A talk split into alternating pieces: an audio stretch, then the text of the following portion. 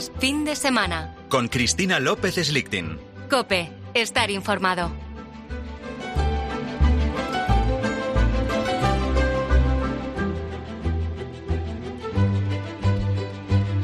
Desde luego que estamos en un cambio de era, no solamente porque nos encontramos en una revolución digital de unas dimensiones extraordinarias, en un momento fascinante desde el punto de vista tecnológico, en un cambio de las relaciones internacionales, también los usos y costumbres están experimentando una modificación increíble. A quien le digan que un señor que se pasea en pelotas por la calle es considerado perfectamente homologable con cualquiera de nosotros, pues le llamaría la atención, pero es que ha ocurrido.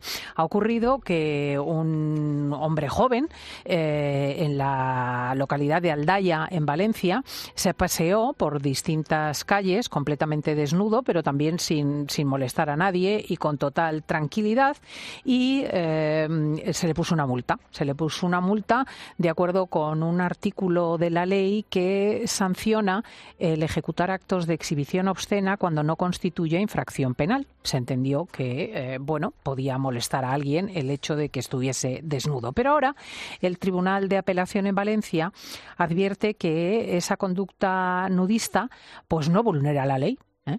Eh, lo cierto es que el juez eh, dice que, pasearse o permanecer desnudo por la calle no encaja en el tipo de la multa, que el actor, dice el texto, simplemente se limitó a permanecer o circular desnudo a distintas horas en dos calles diferentes de Aldaya, sin ninguna circunstancia concomitante en su conducta que supusiera alteración de la seguridad ciudadana, la tranquilidad o el orden público, y por lo tanto pues se le exonera.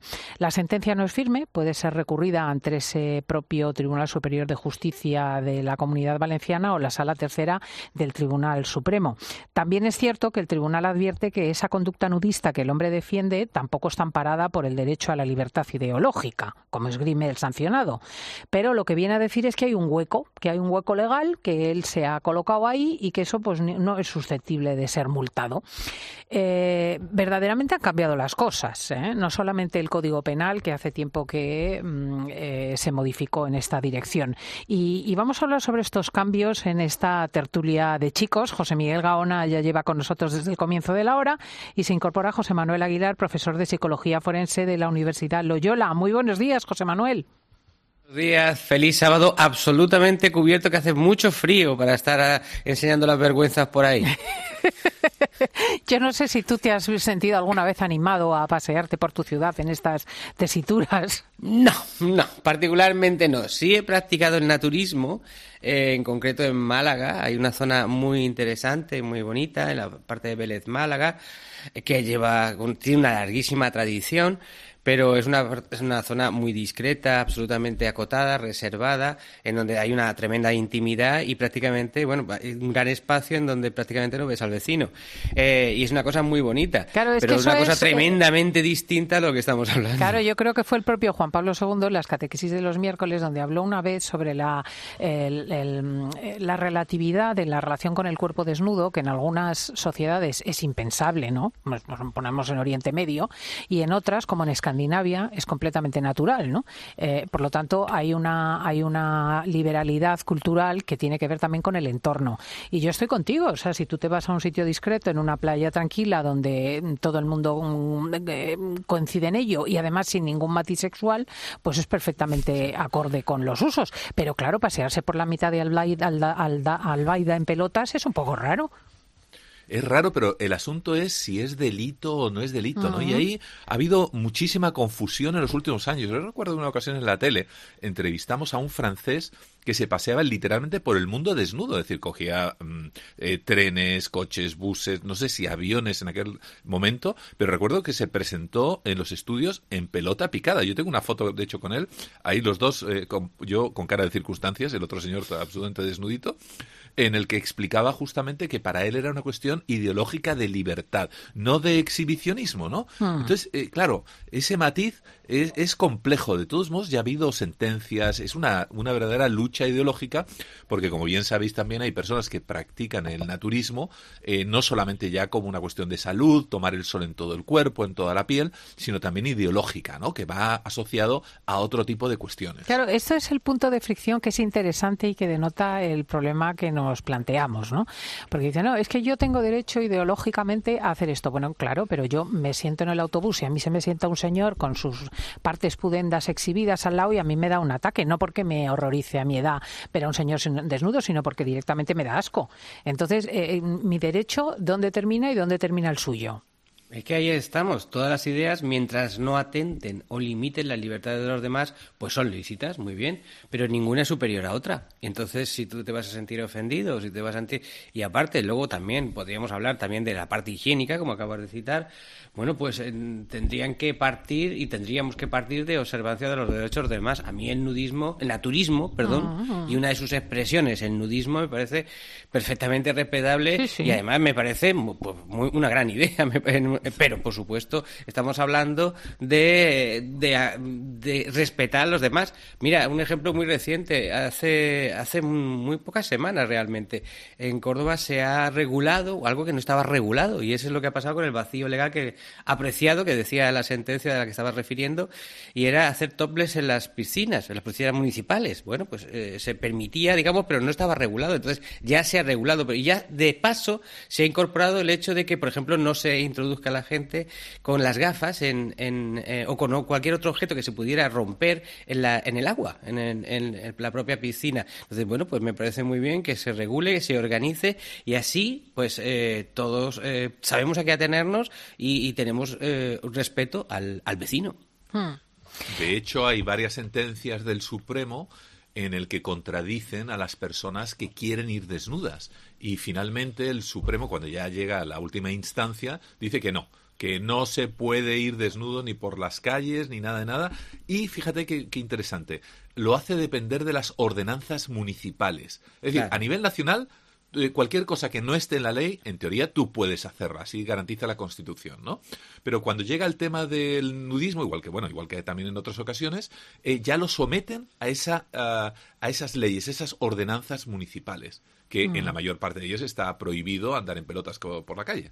Yo recuerdo, por ejemplo, un, eh, un, fin de semana del orgullo, pues una señora colombiana que trabajaba conmigo en casa venía andando por el centro, recuerdo que era desde, desde San Bernardo para abajo hacia la Castellana, y vino la pobre de mudada, porque claro, en Colombia los usos y costumbres no son iguales que aquí. Entonces dice que en determinado momento se le acercó a alguien para pedirle algo completamente de, en pelotas, un señor. Y la, la mujer pues venía eh, impresionada, dice, yo no, no sabía qué decir, digo, pero iba calzado por lo menos. Eh, Gladys dice, dice, no, no, no, iba tal cual. Era primera hora de la mañana y el hombre iba, eh, pero te estoy hablando de la castellana de Madrid, como Dios lo trajo al mundo. Claro, la mujer venía, mm, en fin, eh, impresionada. Y yo digo, bueno, pero a esto no hay derecho, ¿no? O sea, que una señora venga y se encuentre semejante panorama y que, y que se considere normal, yo creo no estar no es con los pies en la tierra. Que volvemos a hablar del respeto, respeto y aceptación de la opinión de, de, de, todos. En este caso no se estaba aceptando las ideas de esta señora que tú comentas, de, tu, la trabajadora. Claro. Pues es que no se estaba respetando. Está, y además, ¿es una agresión? Sí, es una agresión. Luego hay cosas también eh, que son más, aún más delicadas y en el ámbito profesional eh, la sentencia habla de que dice, no existe ningún elemento que permita apreciar su, que la motivación de esa conducta se dirija a satisfacer su propio líbido. Pues esto es complicado. Esto así de, a bote pronto es extraordinariamente complicado porque requeriría de todo un simposio y que lo pusiéramos de acuerdo los profesionales a ver cómo se mide esto y cómo lo apreciamos. Porque francamente, a día de hoy que me corrija mi compañero, esto mm, no tenemos ni idea de cómo valorarlo. A ver cómo se traduce en el exterior de la psique humana. Eh.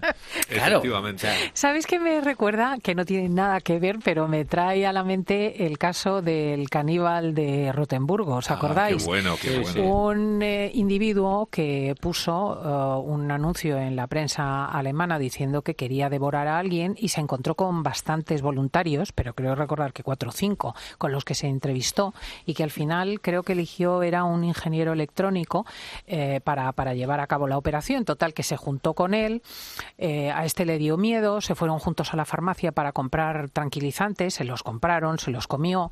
Eh, al final, bueno, mm, primero le amputó el pene, lo frieron juntos, se lo comieron, al final lo mató y todo estaba filmado. Y en la primera abordaje judicial que se hizo, adujo el abogado del asesino que estaba claro que la víctima había colaborado, porque explícitamente había consentido y había dicho que quería ser devorado por este señor en la cámara. Y eh, se le absolvió. Después eh, se hizo otro abordaje distinto judicialmente y gracias a Dios eh, se estableció que aquello había sido una barbaridad. Pero es curioso porque mm, en una sociedad relativista de repente te encuentras con unos agujeros penales de lo más curiosos, ¿no? O sea, porque este señor en principio salió absuelto después de matar cruelmente al otro.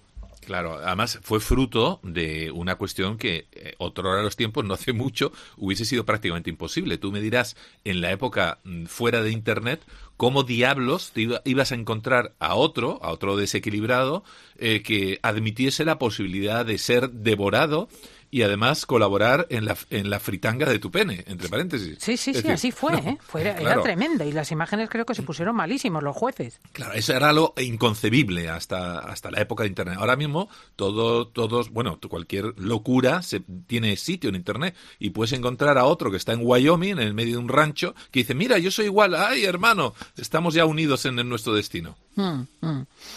Yo, desde luego, mm, eh, me sorprende la escasa sensibilidad, insisto, pues si tú vas con, una, con un niño por la calle y te encuentras con este señor desnudo o, con una anciana que tiene otro orden de, otro planteamiento eh, cultural diferente o con una señora que piensa de otra manera, ¿no?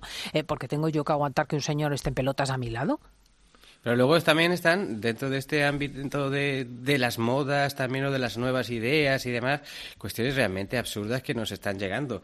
Yo recuerdo, eh, por ejemplo, eh, un reto en Instagram que era comer cápsula de detergente. Pues vale, muy bien. Tatuarse pecas, eh, hacerse marcas en la piel con quemaduras de sol. O sea, todo esto entra raya ya también en el riesgo de salud y en, que habría que ver el vicio en el consentimiento de toda esta gente. Sí, bueno, ¿en qué estáis pensando realmente? Mm. Bueno, pero eso por lo menos entra dentro de esa de estúpida libertad individual. Digo estúpida porque evidentemente ser libre no es hacer lo que uno quiere, sino escoger lo mejor para uno. Efectivamente, efectivamente. Y, es muy gracioso el debate ideológico que practica el, joven en cuestión, ¿no?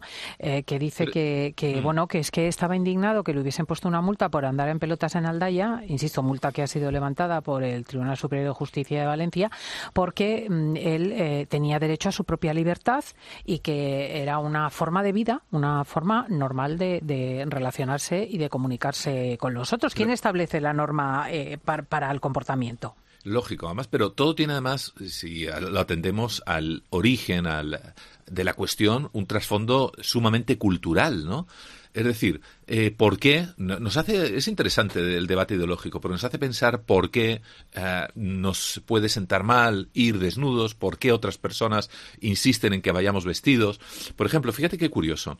En Estados Unidos también hay un debate enorme con toda esta historia.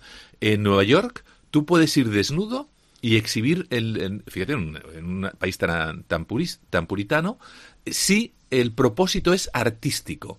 Entonces, se da la, paradoja de que llegan los turistas, por ejemplo, a Times Square, eso lo veo cada dos por tres, y encuentran un montón de gente medio en pelotas, sacándose fotos, casi todos entre paréntesis de origen sudamericano, eh, pintados con sus cuerpos absolutamente desnudos, algunas llevan una pequeñísima tanga, etcétera, para sacarse fotos con los turistas. Hmm. Entonces se dan una serie de situaciones que muchas veces observo en la distancia, pues un tanto incómodas, porque muchos también vienen de países donde eso es ni por cuestiones de tipo cultural ni artístico se permiten. Entonces tienes que ver a, padres cogiéndole y cerrando los ojos a los niños y la otra ahí, pechugona, eh, vestida de no sé qué, totalmente en pelota. Digo, el vestida lo digo porque llevan un maquillaje corporal en ocasiones, ¿no?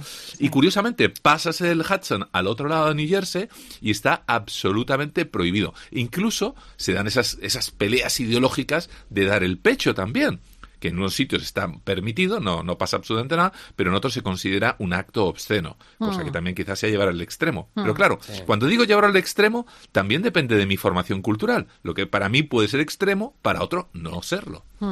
De todas formas, es curiosa la dificultad que está habiendo para alcanzar un consenso sobre cosas como el pudor, ¿no? Eh, desde luego, mm, con respecto a fuera de Europa, pues no hay color. Quiero decir, yo, por ejemplo, en Irán me ha ocurrido en Teherán eh, haber eh, acudido con un guardapolvos hasta los tobillos y con un eh, hijab, con el pañuelo preceptivo, y decirme mi traductor que no salía conmigo a la calle de esa manera y decirle yo, bueno, ¿y qué es lo que tengo mal? Dice, hombre, es que mm, vas con el empeine al aire porque llevaba manoletinas, ¿no? Y era agosto en, en Teherán. Digo, bueno, ¿y qué hago? Dice, pues hay que comprarte unas medias y no conmigo no vas. Y tus empeines, Cristina, son... son, bíblicos, vamos, o sea, hay un, todo un comentario. Pero lo que en Teherán puede ser absolutamente obsceno, evidentemente, en nuestras calles no. Pero vamos, yo no sabía que el, desnudo integral tan radical pueda ser interpretado como, como absolutamente convencional. Vemos que esto es un debate occidental realmente un debate que se puede dar porque tenemos libertad y por tenemos nos hemos dado una serie de libertades y el asunto no es tanto la libertad porque como comentaba la propia sentencia eh, mm, esta, esta conducta un desnudo no estaba amparada por el derecho a la libertad ideológica sencillamente hay un vacío legal no está registrado no está recogido en las ordenanzas municipales y por tanto no se puede sancionar que es lo que ha venido a decir la, la sentencia. Así que lo que tendrán que hacer los municipios y en este caso Aldaya, que, que es el afectado, pues es regularlo. Y una vez más, mm, insistir, mm, gracias a Dios podemos tener estos debates porque tenemos una libertad que nos hemos dado y esa libertad parte del respeto al otro. Hmm. Desde luego es muy complejo eh, trazar una línea entre el exhibicionismo y el nudismo ideológico identitario eh, si, si, las cosas son tan ambiguas. Porque claro, mm, eh, menudos sustos hemos pasado las escolares cuando salía el señor de la gabardina, ¿no? Eh, pues evidentemente trazar la diferencia va a ser un poquito complicado para los jueces. Pero fíjate, yo creo que a mí los nudistas de verdad eh, no, plantearían este debate. Son gente eh, tremendamente respetuosa, tremendamente respetuosa y que no van a imponerte en ningún momento sus opiniones ni muchísimo menos. Mm, estoy de acuerdo. Su objetivo es vivir en armonía con la naturaleza, que es el principio del naturismo, y una de sus expresiones es en el nudismo. Pero jamás te vas a encontrar, incluso en lugares eh, que se practica el nudismo, la imposición de que tú vayas desnudo. Desde luego yo lo que protesto es que en las fotos que salen en las redes y a propósito de la sentencia que comentamos, el sujeto que va en pelota picada lleva botas y calcetines. Esto es intolerable. Esto es intolerable porque es una falta de coherencia. ¿No os parece? Efectivamente. Bueno, tiene que protegerse el pobre, ¿no? No, no, no. El textil es el textil. no, no, no. Lo que pasa es que sus empeines no tienen nada que ver con los tuyos. Esto puede ser. Esto puede ser, efectivamente. en fin, está variando el paradigma social, es evidente, y los debates están servidos.